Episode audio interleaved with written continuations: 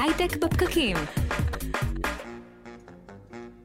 31 בדצמבר 2020, אנחנו ביום האחרון של שנה שמאוד נרצה לסיים. 102 FM רדיו תל אביב, אנחנו הייטק בפקקים. אנחנו כאן איתכם מדברים על יזמות סטארט-אפים, טכנולוגיה והעתיד. אני אורי טולדנו, ואיתי משדרת את התוכנית הזו נירית כהן. נירית, שלום. שלום אורי, ואני חושבת הדרך לדבר על, על היומיים הקרובים זה על השנה שאנחנו רוצים לחגוג את כניסתה. או, איזה אופטימיות, אני, אני דווקא ממש ב- בשלב של איזה כיף שזה נגמר. אני גם נהנה, כן? זה גם חיובי, אבל פשוט כל כך כיף לי שהשנה הזאת נגמרת. כן, כן, אתה יודע, אנחנו, אנחנו נעשה עם זה מה שנעשה עם זה. עכשיו נראה לאן זה הולך. אז אנחנו גם בשנה... נדבר על זה היום, נכון? בדיוק, מסכמים את 2020, זה היום האחרון לעשות את זה. מה הייתם בפקקים, אנחנו משדרים לכם בפייסבוק live של כלכליסט ואיצטדיון הסטארט-אפ, כל הפרקים שלנו עולים כפודקאסט בכל אפליקציות הפודקאסטים במילת החיפוש בפקקים, וקבוצת הדיונים שלנו נקראת הייטק בפקקים. נגיד לכם גם שבימים אלה אנחנו מתחרים בשתי תחרויות על פודקאסט השנה בקטגוריות ההייטק, גם של מעריב וגם של מגזין גיק טיים. אז אם אתם uh, מאזינים לנו ונהנים, אנחנו מזמינים אתכם לשם, להצביע לנו ולהראות את זה. Uh, היום יהיו איתנו רונן ניר, general partner בוויולה Ventures. לראיון עמוק על המגמות החשובות של השנה האחרונה, על אי השוויון שנוצר בהייטק, ומצד שני, הרבה סיבות להייטק הישראלי להיות uh, גאה בעצמו. יהיו איתנו גם uh, יובל מזור, CTO AI בטרסקאי, וכבר עכשיו אנחנו מתחילים עם סיכום השנה בסטארט-אפ בפרקים, בשיתוף לאומי טק, בנק ההייטק המוביל בישראל, שמלווה סטארט-אפים ישראלים בארץ ובעולם, מיום הקמתם ועד שמגיעים לירח. היום אנחנו משוחחים מי שעושה את ההחלטה הכל כך משמעותית הזו, על מי לשים את הכסף, על מי לקחת סיכון. נדבר על הנתונים המשמעותיים בהשקעות בשנה האחרונה. שלום ליפעת אורון, מנכ"לית לאומי טק. שלום, שלום וברכה. אז איך אנחנו מסכמים את השנה הזאת, 2020, מעבר, אנחנו כמובן נאלץ להשתמש במילה קורונה כמה פעמים, אבל אין ברירה. איך אנחנו מסכמים את השנה? קורונה או קוביד 19?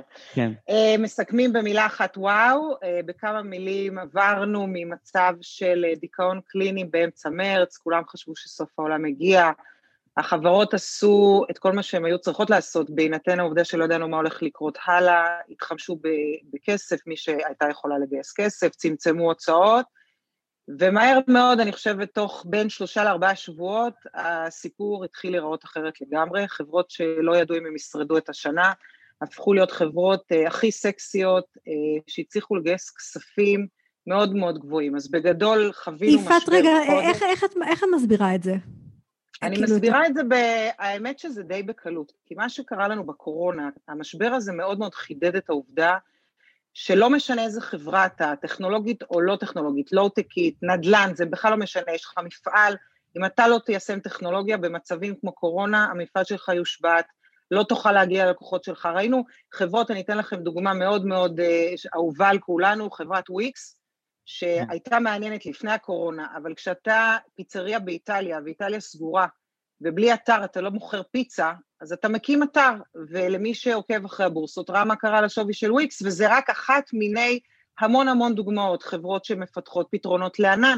אני אספר לכם שאנחנו בבנק עברנו ממוד של עבודה מוחלטת ממשרד, לעבודה מוחלטת מהבית, ואני יכולה כן, לספר לכם כולם. בסוד, כן, בסוד שלא לכולם היו לפטופים אה, ביום שהבנו שאנחנו צריכים לעבור הביתה, והיינו צריכים תוך אה, מספר ימים מועט לעבור לעבוד אה, מרחוק ולתת שירות בנקאי שלם, כי את הלקוחות שלנו זה לא מעניין שאנחנו כן או לא במשרד, אה, והיינו צריכים להתחמש בטכנולוגיה הרלוונטית, וזה לא היה טריוויאלי, אבל זה בטוח האיץ אותנו כבנק, ואני חושבת שאנחנו מסמלים המון ארגונים אחרים, שיכול להיות שזה היה לוקח לנו בלי משברים חמש שנים, ועם משבר שבוע.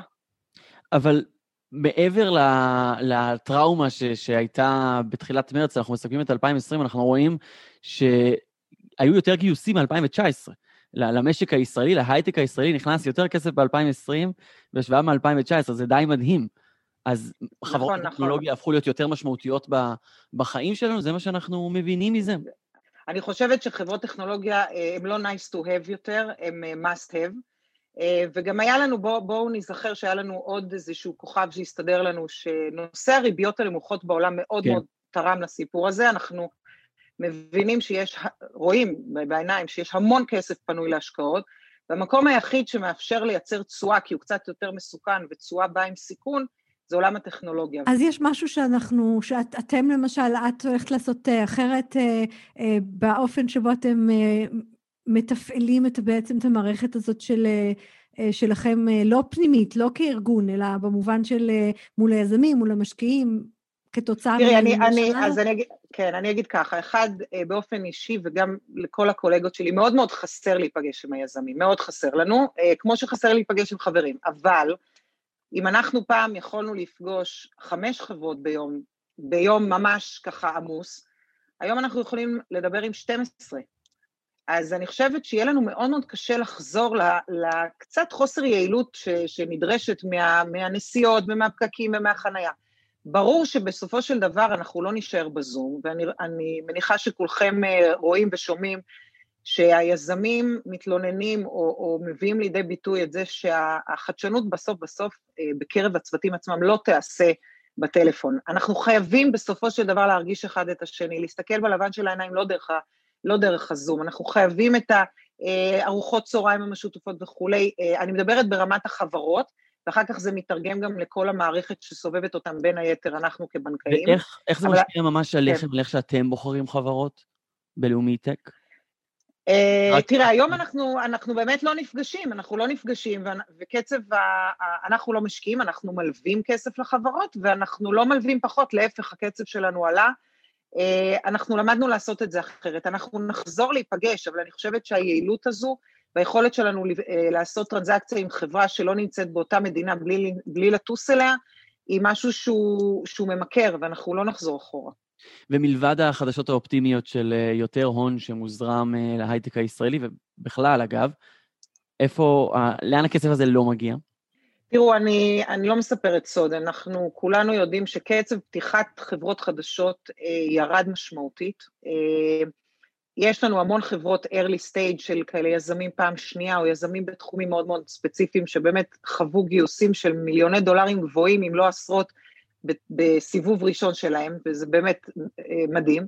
עדיין יש מה שנקרא long tail של הרבה מאוד חברות, ש, שכן כנראה צריכות uh, את המגע עם המשקיעים בשביל לסגור עסקה. פה ראינו ירידה דרמטית, זה בעיה מערכתית למקרו שלנו, כי בסוף אם לא תקומנה החברות הצעירות, אז לא יהיה מי שיהיה יוניקורן עוד אה, שלוש, ארבע, חמש שנים.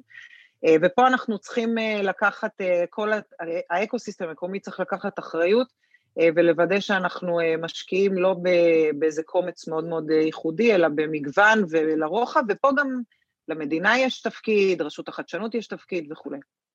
יפעת אורון, מנכ"לית לאומי טק, תודה רבה. תודה רבה, יום טוב. הייטק בפקקים. הייטק בפקקים 102 FM רדיו תל אביב, חזרנו, ואנחנו בתוכנית לסיכום שנת 2020 בהייטק, כנראה אחת השנים המעניינות ביותר עם הכי הרבה חומר למחשבה. אנחנו בצניעות עדיין מנסים להבין את המשבר הזה במהלך ההתרחשות שלו. נמצא איתנו רונן ניר, general partner בוויולה ונצ'רס. רונן, שלום. אהלן אורי, אהלן עירית, אה, תודה על ההזדמנות. אם ננסה לסכם את השנה הזאת בהייטק, אתה חושב שזו שנה חיובית או, או שלילית? מה, קורונה טוב או רע להייטק? זאת כן, השאלה ששאלת כן, אותו עכשיו? כן, זאת השאלה שנשאלה כרגע.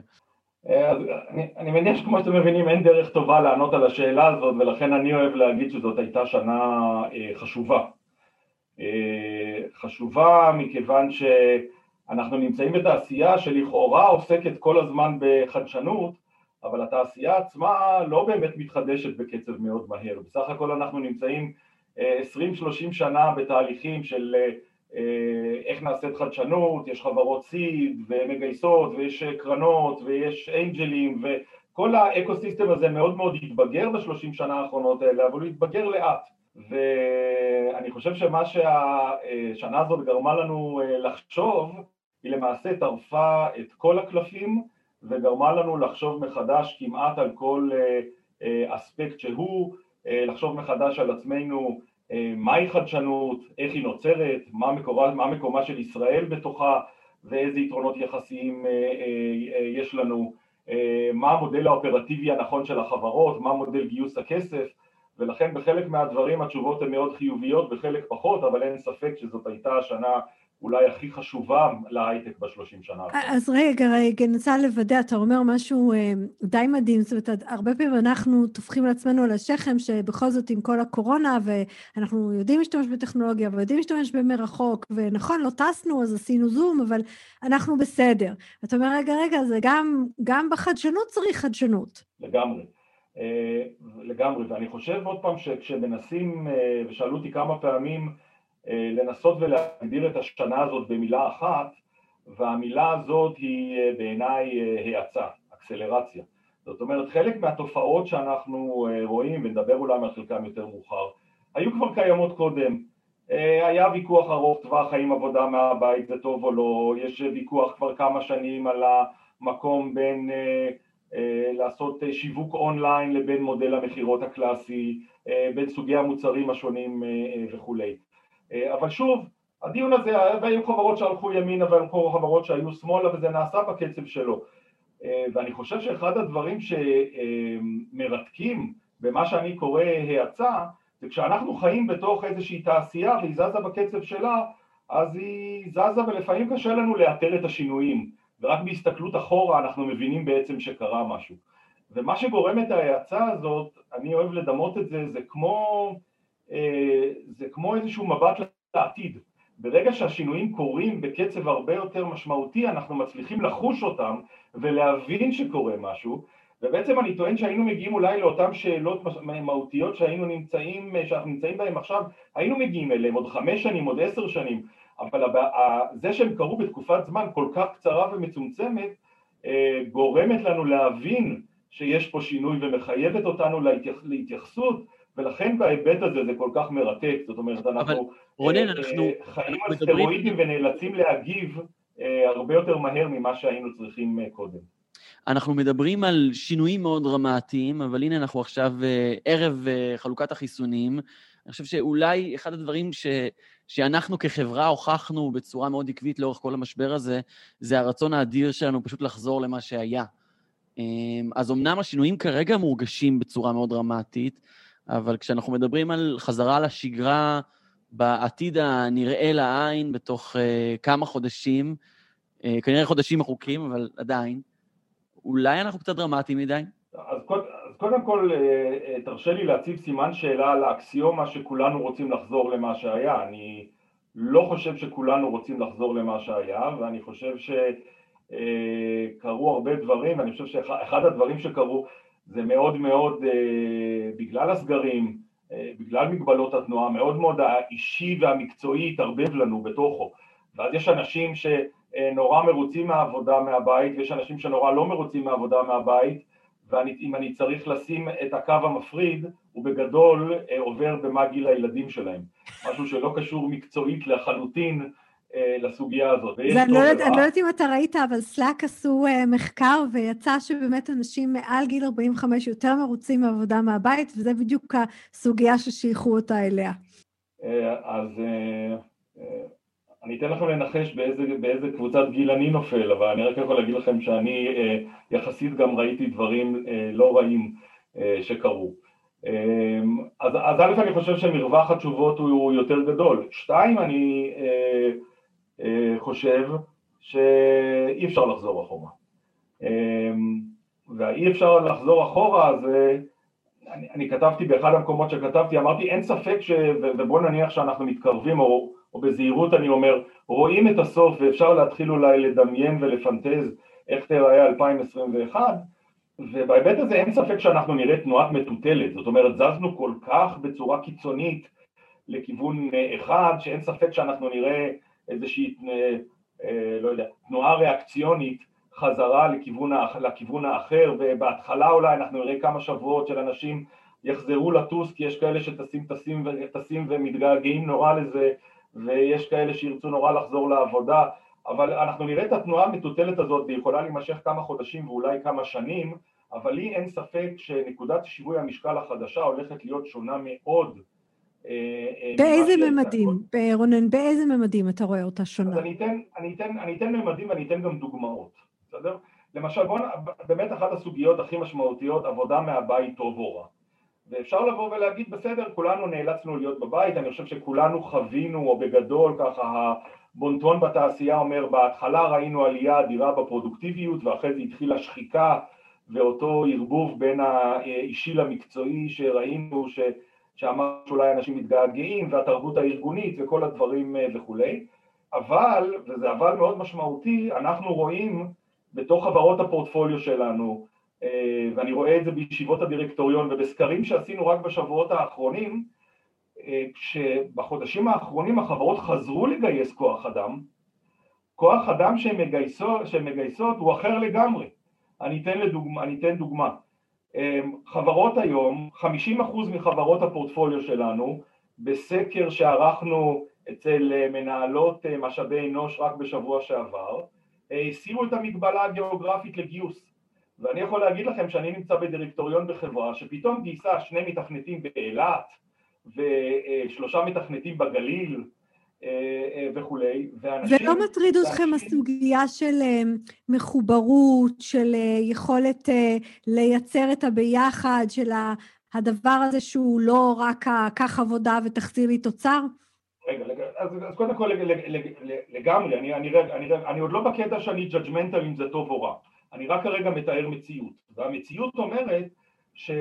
היכולת אה, או הדרך שבה נהגנו לעבוד, שזה כל העובדים באים בבוקר למשרדים בתל אביב, היא לא נכונה מכיוון שהאנשים שגויסו בחודשים האחרונים גרים במקומות אחרים, יש להם בחוזים החדשים שלהם אה, אישור לעבוד יומיים בשבוע מהבית וגם אם אנחנו יכולים להיות טיפה יותר סקפטיים לגבי הצהרות של כל מיני מנכ"לים, נחזור לעבוד היברידית או לא היברידית, בסיכומו של דבר זה קורה בשטח, יש עובדים שכבר לא יגיעו חמישה אחוז, חמישה ימים בשבוע למשרד כי זה חוזה ההעסקה שלהם ועכשיו אני חוזר נירית לשאלה שלך, עכשיו אנחנו יכולים להתמודד עם השאלה אם זה טוב או רע או איך עושים את זה.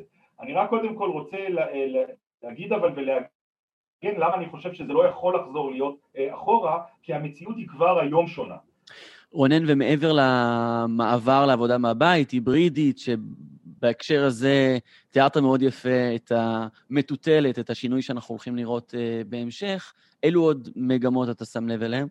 אז אני חושב, uh, אנחנו, uh, אנחנו בוויולה ככה באמצע המשבר יצאנו עם איזה סדרת, סדרת הרצאות ובעצם מודל שפיתחנו ביחד עם החברות שלנו שקראנו לו The New Operational Model. אה, אה, המודל האופרטיבי החדש. ולמעשה היופי שבו, באמת הדברים המרתקים שבו זה שהוא נוגע בכל אחת ואחת במחלק, ממחלקות הארגון.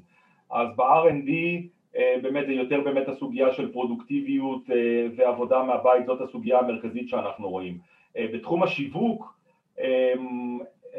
לא צריך להיות ליד הלקוח במכירות גדולות אפשר לעשות את זה גם מרחוק, לא חייבים כנסים, לא צריכים להיות ליד הלקוח נתונים לגבי הכנסים אונליין, אה, אה, return on investment שהוא אה, בערך בחצי סדר גודל, זאת אומרת פי חמש יותר יעיל, פחות השקעה כספית של נסיעות ו sponsorship ולעומת זאת engagement מאוד מעניין, כמובן שזה דרש התארגנות, התארגנות אחרת ולהקליט מראש ו sessions יותר קצרים ואיך שומרים על ה engagement של, של הרבה מאוד אנשים ברחבי העולם ב,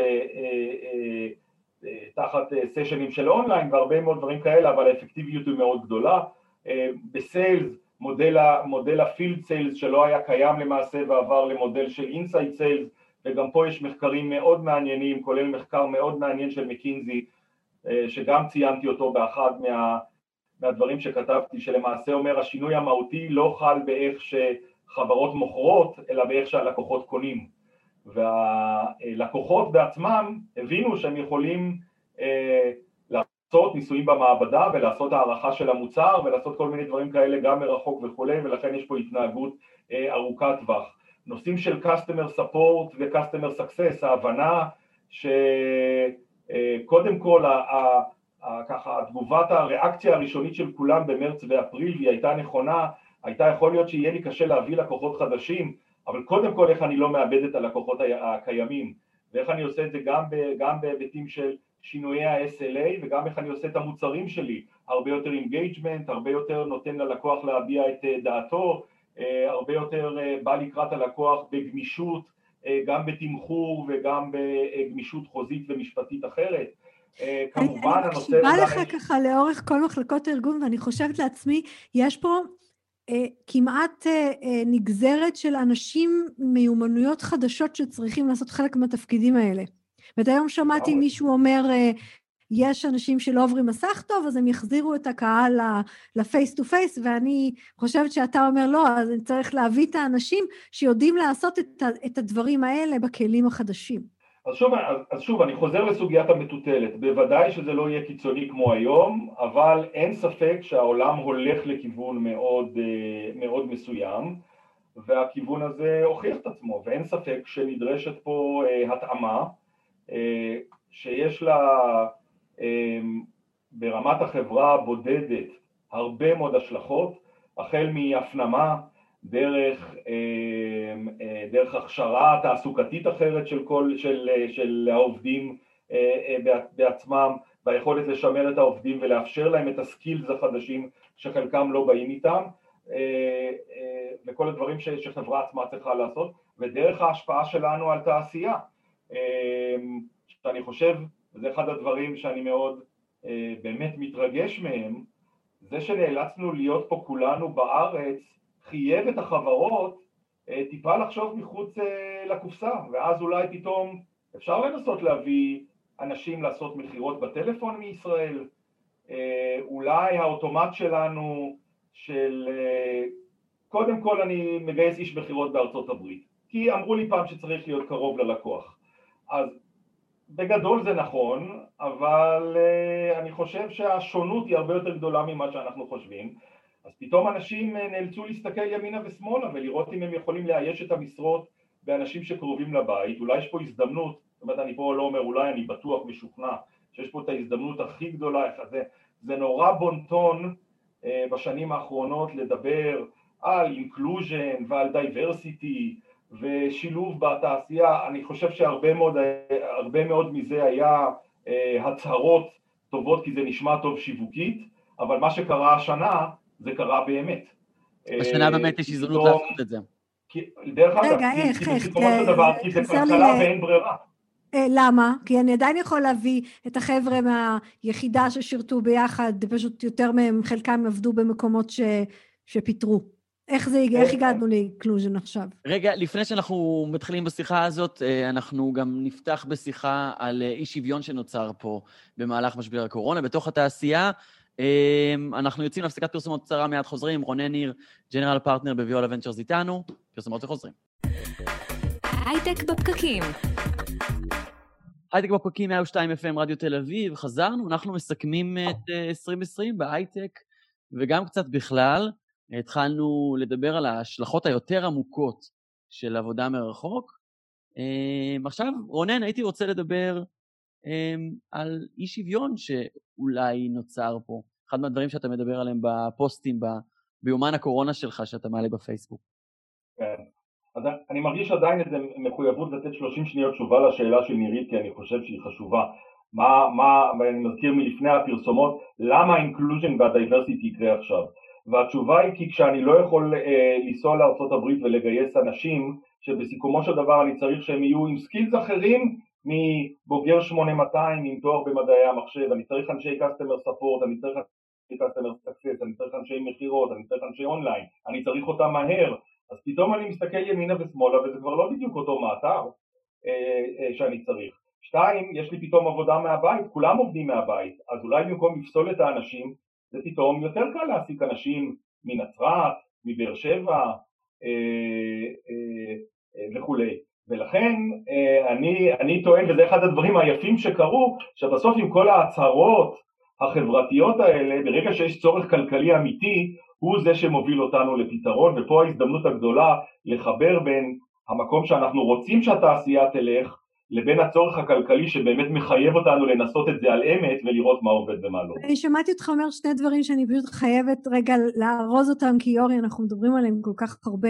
קודם כל אתה אומר יש פה איזשהו סוג של קירוב הפריפריה ו- והזדמנות באמת ל- לעבוד מחוץ לרדיוס של תל אביב או מרכזי התעסוקה הגדולים של ההייטק אה, אבל אתה גם אמרת שיש פה בעצם הזדמנות לפתוח משרות בהייטק ללא טכנולוגים אנחנו מדברים על זה המון ואת אנשים שצריכים לדעת לעבוד עם הטכנולוגיה, בעבור הטכנולוגיה, להבין את הטכנולוגיה, לדבר אותה, אבל הם לא באו מהעולמות של המקצועות הטכנולוגיים.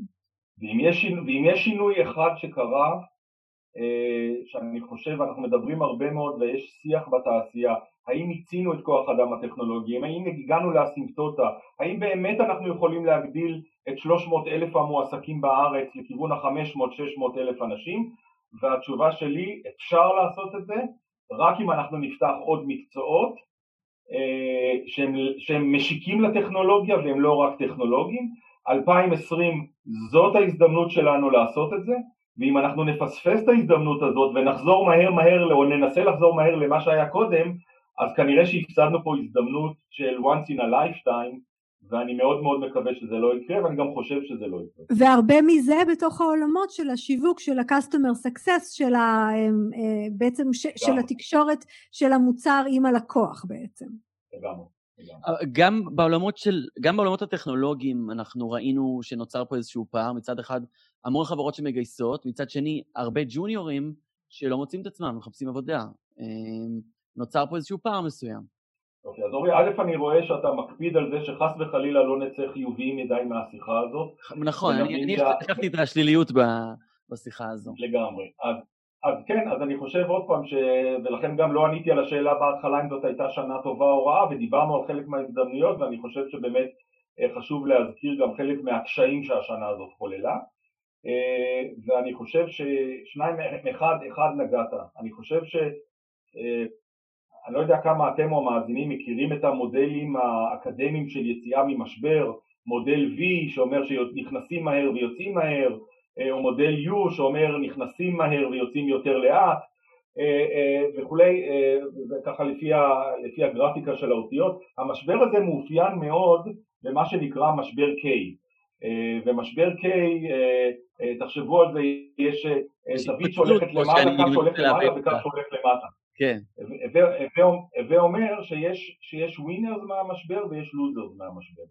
אה, ואני חושב שמה שאנחנו רואים הרבה מאוד בעיתונות ובניתוחים הכלכליים, שזה כמובן נכון, שבהסתכלות כוללת על הכלכלה גם בארץ וגם בעולם, ההייטק בגדול הוא מרוויח אה, כי העולם הולך לטרנספורמציה דיגיטלית וכי ההייטק כן. הצליח לעשות אדפטציה יותר מהר וכולי וכמובן יש ענפים אחרים, ראו אה, אה, תרבות, מסעדנות, אה, תיירות וכולי, שכמובן נפגעו, נפגעו מהמשבר, אה, יכול להיות אפילו פגיעה מאוד אנושה, וזה די ברור. מה שאני חושב שאין מספיק אה, דגש על זה, וגם זה אקסלרציה של תהליך שהיה קיים, זה שבתוך ההייטק אנחנו רואים את אותו K.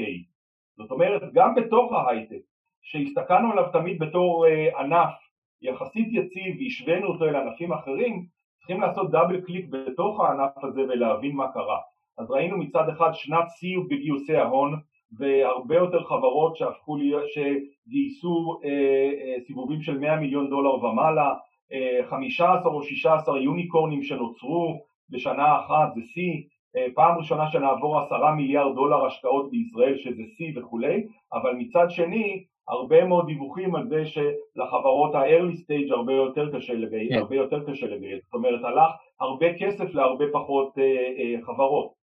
אתה הצבעת על הסוגיה שבאמת הקרב על הטאלנט, בעיקר הטאלנט הטכנולוגי פה, חוזרים לסוגיה הזאת, הוא גם כן אה, קרב, קרבות אדיר, אדירים על ה, אה, ככה העשירונים העליונים של הטאלנט בישראל, שבאמת הם משני עולם והם מוכנים ועם משכורות מאוד גבוהות והצעות מאוד אטרקטיביות ומצד שני אה, בוגרי מכללות ואוניברסיטאות וג'וניורים שכמעט נעלמו אה, מהעולם ולמעשה אה, אנחנו כמדינה מכשירים חמש יחידות ומכשירים, בסיכומו של דבר אנחנו מביאים אנשים עם איזשהו ידע אקדמי אבל ללא ניסיון בתעשייה והקליטה של האנשים האלה בתוך התעשייה הופכת להיות הרבה הרבה יותר קשה וכולי. מהותי, מהותי במיוחד גם בהתחבר לשיחה הקודמת של גיוון, אה, ברגע שהשתלבו פה אוכלוסיות חדשות בתוך ההייטק, הם כנראה ב job הראשון שלהם לא יחשבו לטאלנטים מטורפים, אלא ייכנסו כג'וניורים, ופה הדברים מתחברים.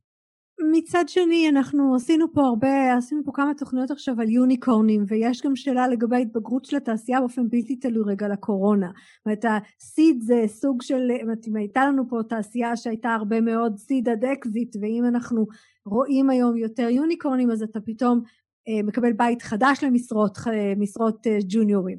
אז אם אני מנסה לסכם את השיחה הזאת רונן, אילו מגמות משמעותיות לחיוב ולשלילה אנחנו יכולים לראות הלאה? קדימה, במבט ל-2021. כן, אז אני מתחיל, אז אני מתחיל באמת מאולי שניים שלושה דברים שמטרידים אותי. אז האחד דיברנו, וזה באמת סוגיית האי השוויון בתוך ההייטק ואיך אנחנו מנצלים את הדברים הטובים שקרו כדי לוודא שאנחנו ממשיכים להעמיד פה תעשייה יציבה שלאורך זמן יכולה להמשיך להצעיד אותנו קדימה. כן. הסוגיה השנייה שמטרידה אותי, שוב היא קצת אולי ברמה הלאומית יותר מאשר ברמת החברה הבודדת או העובד הבודד, אבל אנחנו גם כשנצא מהמשבר אנחנו יוצאים לתוך עולם אחר, כלכלה עם אחוזי אבטלה מאוד גבוהים, עם גירעון מאוד משמעותי, עם הרבה מאוד תעשיות וחלקים באוכלוסייה שנפגעו, יש לנו עכשיו עשור של להחזיר את הכלכלה למקום, למקום הזה ויש פה איזשהו סימן שאלה תפקידו של ההייטק, מצד אחד ההייטק צריך להיות מנוע הצמיחה שייצר מקומות עבודה, ימשיך לייצא וכולי, מצד שני מישהו צריך לממן את הגירעון הזה וכולי ואנחנו צריכים לוודא שאנחנו מוצאים את שיווי המשקל שבו ההייטק הוא חלק מכלכלת מדינת ישראל, כן, אבל ש... הוא לא נדרס תחת גלגלי הצורך לשקם. שלא... זה שיווי משקל מאוד עדין. מיסים לא, לא פרופורציוניים מחברות גדולות שמונעות מהם להיכנס כן, וכו'. סוגיית, סוגיית, סוגיית המיסוי היא סוגיה מאוד מעניינת ורלוונטית שיכולה, שיכולה להיות, אה, אה, צריכים לוודא שאנחנו שומרים על האטרקטיביות של אה, השקעות חיצוניות בישראל שהם המנוע הצמיחה האמיתית, אז יש פה הרבה שאלות לאומיות שבסוף איך ההייטק יתמודד בתוך מדינה שנמצאת בסך הכל במצב כלכלי יותר קשה מאשר בשנה שעברה איך אנחנו נצליח לשמור על שיווי המשקל הזה. ומה, ומצד אה, שני, מה מעודד אותך רונן?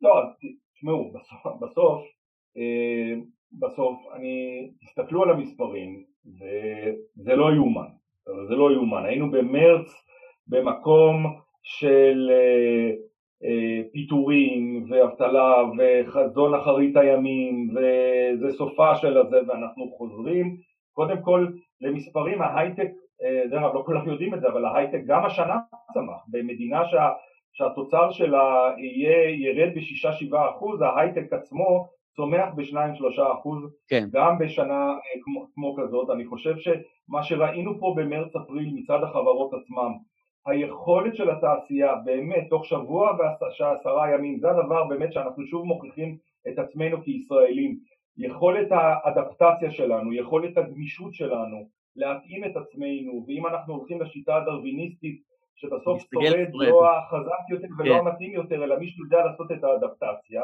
עשינו אדפטציה אה, מהירה, טובה, חברות הגיבו מהר, מי שהיה צריך אה, לשמור על הכסף שמר על הכסף, מי שהיה צריך לגייס כסף שינה מהר מאוד את הדרך שבה הוא עושה את זה והצליח לגייס את הכסף, חברות עשו פיבוט בשבועות בודדים והצליחו להציל את עצמם ולהמציא את עצמם מחדש ואני חושב שבסך הכל הציון שהייתי אה, נותן לתעשייה אה, הוא מאוד מאוד גדול. כן. הדבר השני, מה שאנחנו רואים, התופעה העיקרית שקרתה בעולם, ולמדנו שחדשנות טכנולוגית זה הכל, אין יותר הייטק ולא הייטק. אה, המעבר שלנו לצרוך אה, לצרכי entertainment נטפליקס ו gaming על חשבון ללכת למסעדה ולראות סרט בקולנוע אה, זה אה, האצה משמעותית של הדיגיטציה ולכן השוק מאוד גדל. ולכן שוק המטרה של ההייטק גדל מאוד, אנחנו קצת רואים את זה במחירי המניות של חברות הטכנולוגיה אה, בארצות הברית, אבל בסך הכל אני חושב שאנחנו נמצאים ב-2021 בנקודת פתיחה שידענו לעשות את האדפטציה, אנחנו נמצאים בנקודת זינוק מצוינת בשוק גדול שידע אה, להעריך ותראו מה קרה לכמות ההנפקות וכמות ה pipeline להנפקות עתידיות. אז בסיכומו של דבר בראייה מקרו אה, ציון מאוד גבוה לתעשייה וזה מאוד מעודד. ואני חושבת שאם התחלנו את השיחה הזאת, באם אנחנו חוזרים אחורה או מתקדמים קדימה, אז אנחנו בעצם אומרים שנת 2020 אה, תשאיר אחריה שיעור, זה בטוח שיעור באג'יליות ובצורך להיות מעודכנים. רונן ניר, General Partner ב Viola Ventures, תודה רבה. תודה רבה לכם, היה כיף. ואנחנו ממשיכים בפינת הבינה המלאכותית בהייטק בפקקים בשיתוף TeraSky ו-VMware שמובילות ביישום הפתרונות המתקדמים ביותר לסביבות ענן מגוונות, בענן פרטי, ציבורי או היברידי. בפרקים הקודמים דיברנו על הפוטנציאל האדיר שיש בשילוב בינה מלאכותית לחסוך הרבה מהכאבי ראש שיש ב-IT, על היכולת לחסוך זמן וכסף ולפעול באופן עצמאי ומדויק יותר.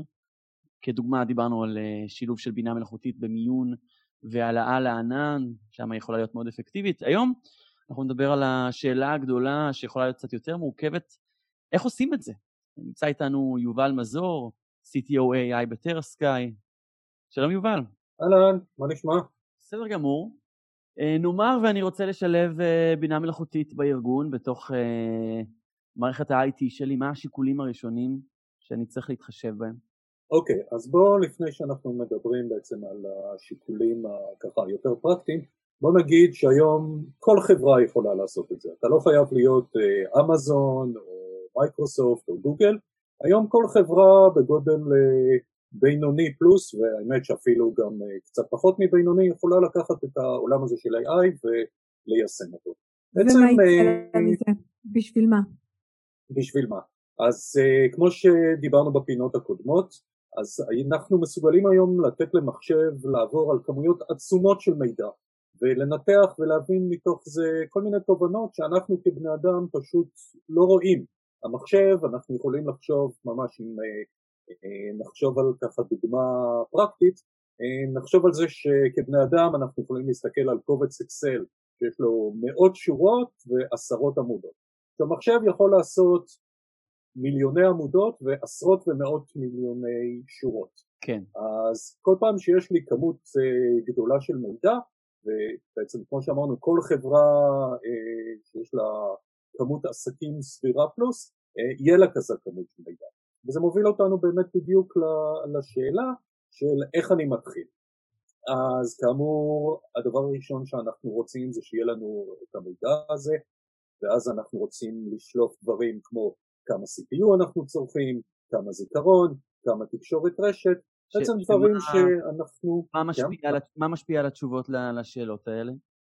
אז uh, מה שמשפיע זה איזה סוג של אפליקציות אנחנו מריצים, כמה האפליקציות שלנו מבוזרות, כמה האפליקציות שלנו ניגשות החוצה uh, למאגרים חיצוניים, כמה פעולות של uh, כתיבה לדיסק מתבצעות. כל הדברים האלה אנחנו למשל יכולים להוציא מסביבות של VMware בצורה מאוד מאוד פשוטה. אז זה השיקול הראשון. כן. מה הלאה? השלב הבא זה ברגע שיש לנו כמות מאוד גדולה של מידע וככל שהאפליקציה שלנו היא יותר מורכבת ויותר אה, מבוזרת, יותר גדולה במרכאות או שלא במרכאות, אז אנחנו באמת מגיעים למקום הזה של הכמות הגדולה של המידע. ברגע שיש כזאת כמות גדולה של מידע, הרבה פעמים מה שאנחנו רוצים זה את היכולת החישובית, את המחשוב המואץ אה, כדי להסתכל על הכמויות האלה ופה כבר אנחנו נכנסים לעולם של מעבדים גרפיים, GPUים ומאיצים חישוביים אחרים. אז לפני שאנחנו נכנסים לעולם הזה, אם אני מבין, עד כה השיקול הראשון שאני צריך לשאול את עצמי זו כמות המידע, אה, ולאחר מכן אה, אילו חישובים אני רוצה לעשות על אותו מידע, כשככל שהחישובים שלי מורכבים יותר, ככה מן סתם זה יהיה מורכב יותר, יקר יותר וכולי. בדיוק ככה. אז אנחנו מדברים בעצם על מצד אחד דאטה, נתונים, וככל שיש לי יותר דאטה, אז אני מסוגל להבין אה, ולייצר יותר תובנות, ומסוגל להריץ אלגוריתמים שמסוגלים להוציא תובנות שהן יותר ויותר חכמות. אוקיי. Okay. יובל, אתה, אתה חושב שאנשים יודעים היום מה לעשות עם כל הדאטה הזה? זאת אומרת, זה כאילו הם יודעים בכלל את השאלה שצריך לשאול? אוי נירית, זו שאלה נהדרת, זו שאלה פנטסטית. וכשאנחנו עובדים עם לקוחות אז בעצם הדבר הראשון שאנחנו עושים זה מיישמים איתם את ההבנה של השאלה העסקית. כלומר ללא שאלה עסקית אנחנו בעצם יורים באפלה במרכאות. אנחנו יכולים לראות לכל הכיוונים אבל אנחנו לא יודעים איפה אנחנו מחפשים לפגוע. אנחנו יכולים למצוא דברים שהם מרתקים אבל לא יקדמו את העסק שלנו בשום צורה של ולכן מאוד מאוד חשוב שאנחנו בהינתן הכמויות האלה של הדאטה אנחנו נדע מה אנחנו מחפשים. אפשר uh, להשוות את זה למין סוג של מחט בערימת שחת, אם אנחנו לא יודעים איך נראית המחט שלנו ואנחנו לא יודעים כמה עמוק וכמה מאמצים אנחנו מוכנים להשקיע, אנחנו לא נמצא אותה, מאוד מאוד פשוט. ובעצם וכל... אנחנו עושים אם נדע רק לשאול את השאלות הנכונות אנחנו יכולים לקבל תובנות שהן חשובות לנו לעסק, ופה... צריך עזרה, צריך להתחיל להבין מה אפשרי בכלל. בדיוק. חשבתי שגם פה יש פוטנציאל אדיר לבינה מלאכותית דווקא לענות על שאלות שאנחנו בעצמנו לא יודעים שאנחנו צריכים לשאול. אמ, לדוגמה חוקיות ש, שעולה, שלא חשבתי אפילו בכיוון של לבדוק אותה, או שאני לא בהכרח מבין אותה עד הסוף. אז זו הערה מאוד נכונה. הבעיה היא שככל שיש לנו יותר דאטה, אנחנו גם יכולים למצוא קורלציות, אנחנו יכולים למצוא קשרים שהם לא בהכרח אה, נכונים. דוגמה הראשונה שעולה לי בראש זה איזשהו תרשים שיצא לי לראות אה, כבר לפני מספר שנים, שמדבר על כמות הסרטים שניקולס קייג' הוציא בשנה יחסית לכמות ההתאבדויות, לא עלינו, בתלייה בארצות הברית. הגרפים נראים מאוד מאוד דומים. כן. אה, האם יש קשר בין שני הדברים? אני רוצה לחשוב שלא. כן. ולכן אנחנו חייבים תמיד אה, איזשהו human in the loop, אנחנו נצטרך איזשהו בן אדם, יש לו לא רק את ההבנה הטכנולוגית, אלא גם את ההבנה העסקית. וזה באמת מתחבר לשאלה של מירית, של האם אנחנו אה, חייבים לשאול שאלה כזו או אחרת, שאלת מחקר. אה, זה גם, אה, ברגע שאנחנו משתמשים במושג המאוד אקדמי, המאוד פורמלי הזה של שאלת מחקר, אז זה מראה לנו גם למה יש כזה קשר עמוק בין אה, שימוש בדאטה סיינס וב-AI גם לעולמות האקדמיים. ואז יכול... איך כן. עושים את זה? מי, מי הוא אותו אדם ש, שאמור להיות אמון על לתפעל את המערכת הזו בצורה נכונה, מבלי שאנחנו שואלים אה, שאלות לא נכונות או מוצאים אה, סיבה ותוצאה שהן לא בהכרח רלו... רלוונטיות לחיים שלנו. זה כבר, זה כבר לא IT, נכון? זאת אומרת, בנקודה הזאת זה לא בהכרח, הלקוח הוא כבר לא איש IT. איש IT רק נכון. צריך ליישם את זה על הדאטה. בדיוק ככה. אז פה בדיוק נכנס לתפקיד ככה ה buzzword הזה של ה data scientist. אז data scientist לפחות בראייתי צריך יכולת סטטיסטית, צריך יכולת טכנית, והכי חשוב צריך איזושהי הבנה עסקית. הרבה פעמים אבל ל data scientist שהוא איש טכני במהותו אין את ההבנה העסקית ולכן אנחנו מצוותים אותו עם איזשהו אה, מומחה תוכן, איזשהו איש business שמבין לעומק את האלמנטים של ה business ואז יש לנו צוות AI שבעצם מורכב מאיש business ו data scientist שעובדים בצוות. והיה ואני עסק אה, בינוני שלא בהכרח אה, יכול להרשות לעצמו עכשיו להקים צוות אה, שכולל בתוכו מדען נתונים. יש לזה איזה שהם פתרונות אלגנטיים? כן, אז אה, הרבה פעמים גם אתה רוצה מדען נתונים, אתה רוצה פרויקט כזה לאיזושהי משימה שהיא מאוד ספציפית, זה לא משתלם לגייס data אה, scientist. ופה יש אה, חברות ייעוץ, חברות שיכולות לעזור לך להקים את התשתית, ליישם את כל הדברים האלה, uh, ממש לבנות את uh, מערך ה-IT וגם לבנות את המודל. וזה עולמות שלמים ומורכבים ומעניינים. בעצם אתה אומר שחלק מזה זה יכול להיות תשתית, זאת אומרת אפשר להקים את זה ואז לתפעל את זה בשוטף עד שיהיה פתאום שינוי או... כן, למעשה ברגע שאנחנו מקימים תשתית כזאת ומרימים אלגוריתם ורץ, אז המערכת רצה, זה כמו מערכת, אה, זה כמו אפליקציה. כמובן שככל שהחוקים משתנים, ככל שהמצב העסקי שלנו, נקרא לזה המציאות שלנו משתנה, נצטרך גם לשנות את המודלים, אבל התשתית יכולה לתמוך בנו ויכולה לתמוך במספר מודלים ומספר תהליכים עסקיים. יובל מזור, CTO AI בטרסקאי, אני חושב שהצלחנו לקחת את המונח המפחיד הזה של בינה מלאכותית אה, וממש להוריד אותו לרזולוציה של איך אפשר להכניס אותו לכל ארגון. תודה רבה. תודה רבה לכם. ואנחנו הגענו לסוף התוכנית שלנו, תודה למרואיינים שהיו איתנו היום, לרונן ניר, General Partner ב Viola Ventures, ליפעת אורון, מנכ"לית לאומיטק, יובל מזור מ TeraSky שהייתה לנו לפני רגע, צוות תוכנית, הדר חי וטל חי על ההפקה, נירית כהן שהייתה איתי בשידור. אורי טולדנו.